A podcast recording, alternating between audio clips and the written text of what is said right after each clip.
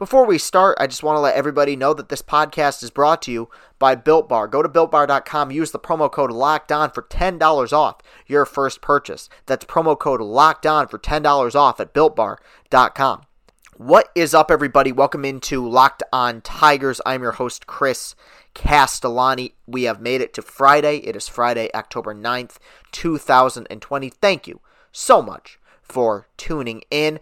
Four games to recap from yesterday, several series wrapped up. I will start, of course, with the first game, maybe the most impressive team I've watched in this postseason, and that's that the Atlanta Braves punched their ticket to the NLCS with a dominant 7 0 victory over the Miami Marlins. Another shutout by the Atlanta Braves pitching staff. Before I get into the game, I just got to bring up one thing that really did blow me away. This is the first time in 19 years the Atlanta Braves have gone to the NLCS. 2001 was the last time they made it. it. Thank God this team won the World Series in 1995, or else the Atlanta Braves would maybe have surpassed even the Chicago Cubs as the uh, Chicago Cubs pre 2015 2016 as the biggest bunch of choke artists in the history of postseason baseball. They have come up short so many times, and they've had good teams since 2001. They have won their division eight times, and yet this is the first time since 2001 in which they have made it to the NLCS. So all the all that choking gone now. You know, in the rear view, this talented core punched their ticket back to the National League Championship Series for the first time in 19 years. And what I've noticed throughout this postseason, really over the last several years, is that the Braves just have an unbelievable ability to one develop talent. I mean, they have an incredible core uh, of offensive hitters. They have a, a, really good core of pitchers. That's been on full display over the last couple games in this postseason. But what they're great at is just getting guys to buy in, getting guys to believe. Like I, I said on yesterday's podcast, this rotation should be shot. Any other team it would have been. You lose your number one guy in Soroka. You lose Foltynewicz, you DFA him. You lose Cole Hamels, he gets injured. You lose Felix Hernandez, who was a fringe guy but opted out because of COVID at best. Maybe could have been a bullpen piece for you in the postseason. Yet they keep on marching on. And it shows not only how talented their young core is. Kyle Wright, brilliant yesterday, man. Six innings of scoreless ball just a phenomenal starting pitching performance. But what it shows to me is not only how good that core is, but how deep they are in that organization that you can afford to lose two, three, four starters in one season, in a 60 game season, and reload with guys who are almost, if not every bit as good as the guys you lost. That is so important. And that's one thing to bring it back around to the Detroit Tigers that, that I worry about. It's like, yes, the Tigers, because of all the games they've lost over the last several years, are going to accumulate a lot of really good prospects. That's that's the nature of the beast, right? You lose a lot of games, you get a lot of high draft picks, you fall into some pretty high end talent. Your Riley Greenes, your Casey Mizes, your Matt Mannings, your Spencer Torkelsons.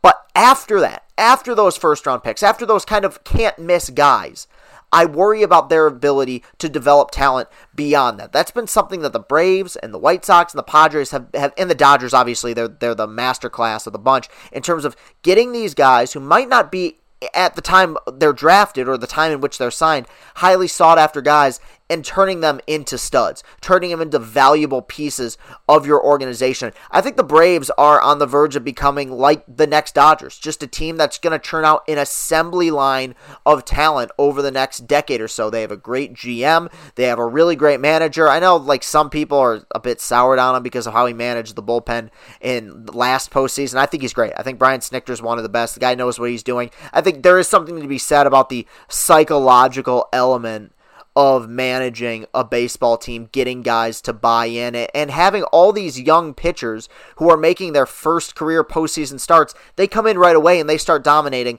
Uh, to me, it's the steady hand of a great manager that that leads to something like that. Really impressive stuff. Before I move on to the second game, I do want to give a shout out to one former Tiger who closed out the game yesterday. Shane Greene with a scoreless frame in the ninth inning to put a bookend on what was a dominant series by the Braves. Really happy for Shane Greene. I'm happy for every Tiger who, every, every good Tiger who was caught up in that tornado of awfulness that has been the 2017 through 2020 Tigers. Guys like him, guys like Castellanos, good players, guys we knew were good players who got out of that hellhole in Detroit, played well, got shipped to another team, and have seen success. I really doubt a year and a half or two years ago Shane Greene ever thought that he would be closing out a playoff series. Really happy for him as a former Tiger. Lastly, I got to give credit to the Miami Marlins. That was a really fun story. A lot of smoke and mirrors. I still believe next year this will be a team that's probably going to lose 90 to 95 games, but I do think their future is bright.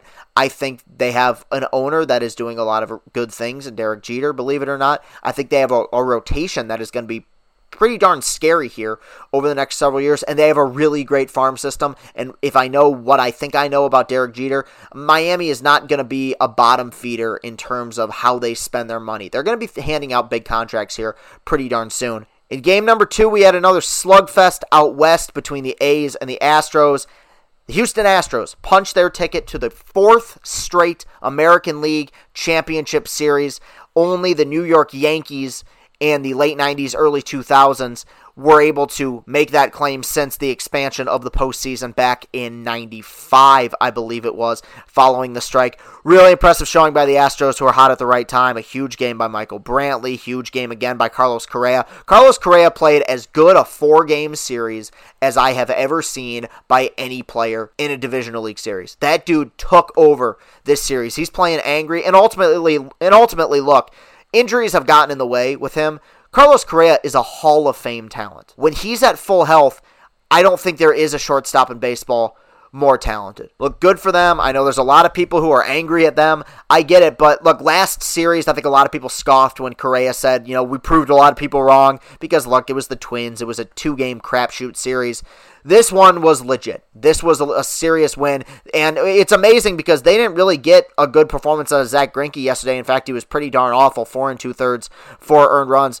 The bullpen's been really solid for them. Pressly was garbage, but the game was out of reach by the time he came in there anyway, so it didn't really matter.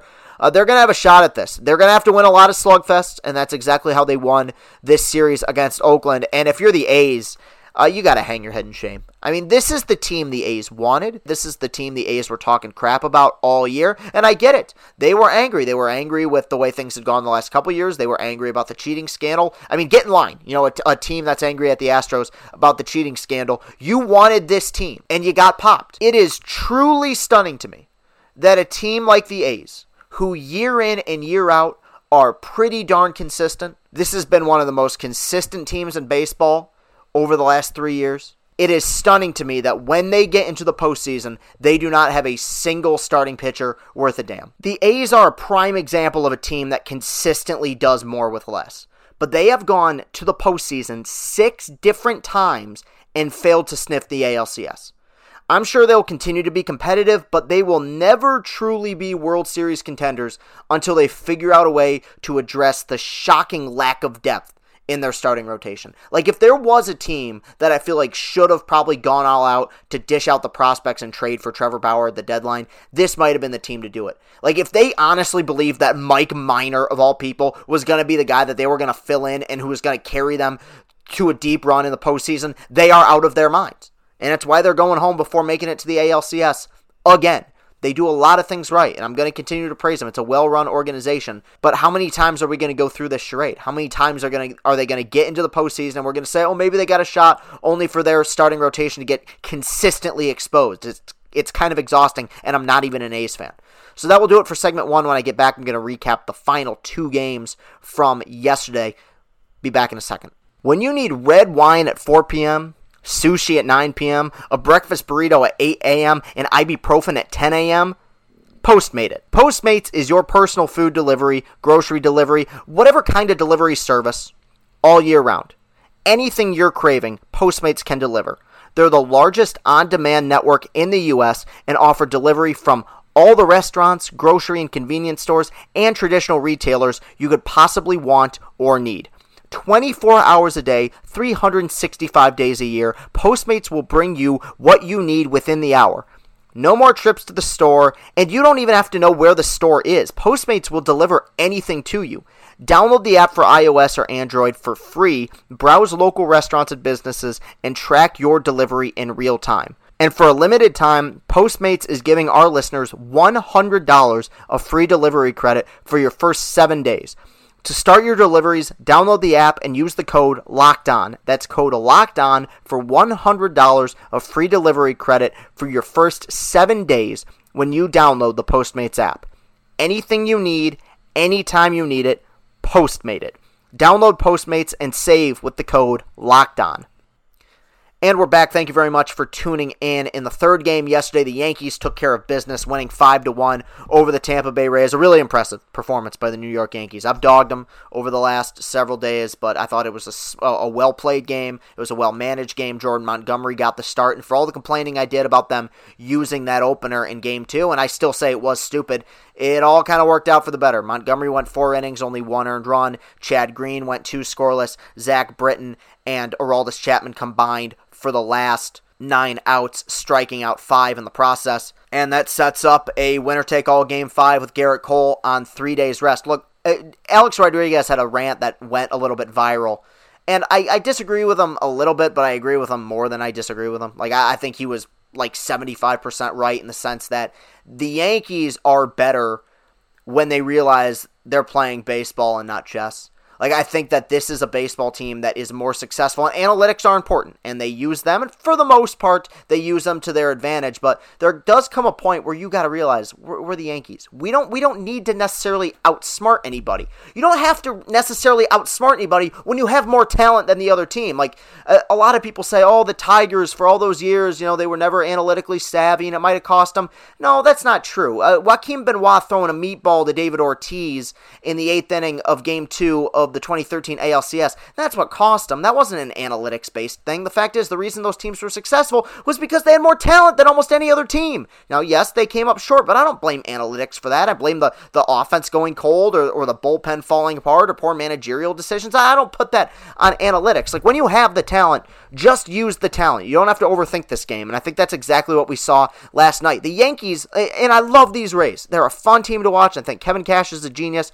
The Yankees should not lose to the Tampa Bay Rays. Now, the Rays should probably lose a lot of games, and they don't because they do a lot of things right. But just in general, this is a series the Yankees should win, and boy oh boy, are they going to hear it if they don't win this series. I, I like their chances now. I think the Rays had to take advantage of last night. They didn't. Gerrit Cole on three days rest. We'll see how deep he goes, but if his stuff is even remotely close to where it's been in his first two starts, he's going to rack up a lot of strikeouts and give up very few runs. Impressive win by the Yankees last night. Real quick before I move on to the last game, this is just breaking news. I mean, it's not breaking by the time you're listening to this, but I just heard about it.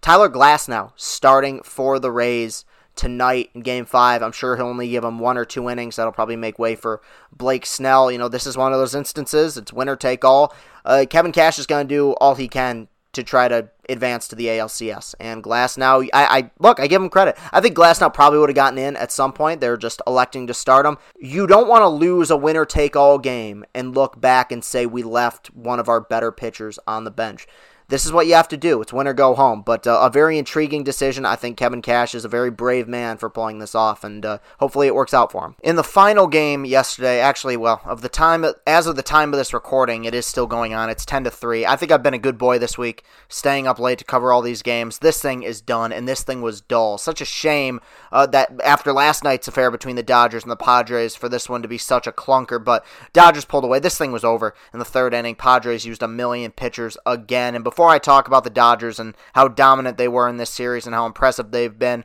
I just I'm going to eulogize this year's San Diego Padres. What a fun team to watch. What an exciting young core of players and their future is so bright. Six prospects in the top 100. They've done such a good job of developing young talent over the last several years. I think they made some good trades. They really built something this year that I think is going to be sustainable over the next several seasons. An absolutely electric team to watch with a top five favorite player in all of baseball currently in Fernando Tatis Jr. That kid is a generational, potentially Hall of Fame talent. You don't want to put that much uh, pressure on the kid, but he's he's incredible. I thought, and you saw even this year there were certain guys who I had question marks about having like good turnaround seasons in the short campaign. Wil Myers, Eric Hosmer had a much better season. That contract all of a sudden became much less disastrous than it was several years ago. Manny Machado, who had kind of a so-so 2019, bounced back with a really solid borderline MVP uh, campaign in 2020. Where they're lacking is starting pitching. And you do wonder how this series would have turned out if Clevinger and Dinelson Lamet would have been at full health. I still don't think they would have won the series, but it would have been much more competitive. You're not going to win any playoff series using 11 pitchers in a game unless this is something that goes 18, 19, 20 innings. You know, they're going to need to add some depth to their starting rotation. They do have some guys coming up to the system. I think Paddock will be better. I think Mackenzie Gore, when he gets there, will be a legitimate stud. They do have Clevinger for at least another year or two. This is a team with a really bright future. Very fun to watch. They just ran into a buzzsaw in the Dodgers. The Dodgers are loaded right now, and they seem to be on a mission. That series between the Braves is going to be a true bloodbath. You have two of the best offenses in baseball, arguably the best two, honestly. I mean, the top to bottom, there is not an automatic out in either one of these lineups. Dodgers seem laser focused. I mean, eh, we've seen in previous years in the postseason them get into big game situations and cough it up. And a big reason for that is that their stars, whether it be Kershaw, Bellinger, or Seager, just haven't seen the ball particularly well in big winner take all type games. That hasn't been the case in 2020. Every guy in that lineup is seeing the ball pretty well. That offense is so explosive. They have a really good bullpen and a solid starting staff as well. They look like the best team in baseball right now. Like like the Braves have probably impressed me the most, but the Dodgers to me look like the best team and they've been proving it over the last week or so. So that will do it for today's show. You can follow me on Twitter at Castellani2014. That's at C A S T E L L A N I 2014. You can follow the show on Twitter at Locked On Tigers. While you're at it, go to Apple Podcasts, go to iTunes, leave a positive review of the show. Five star review would be much, much appreciated. I've worked hard this week. I've liked this week's podcast. I've liked recapping all the uh, all the playoff games. That's been a very fun thing to do. You know, like I said, this is my reward for having to watch a season's worth of awful Detroit Tigers baseball. Have a great rest of your weekend, everybody. I really appreciate you li- listening and sticking with me. You know, maybe maybe soon I'll get back to the Twitter video content. I don't know. I, I don't feel like I'm there yet, but we'll see. Have a great weekend and go Tigers.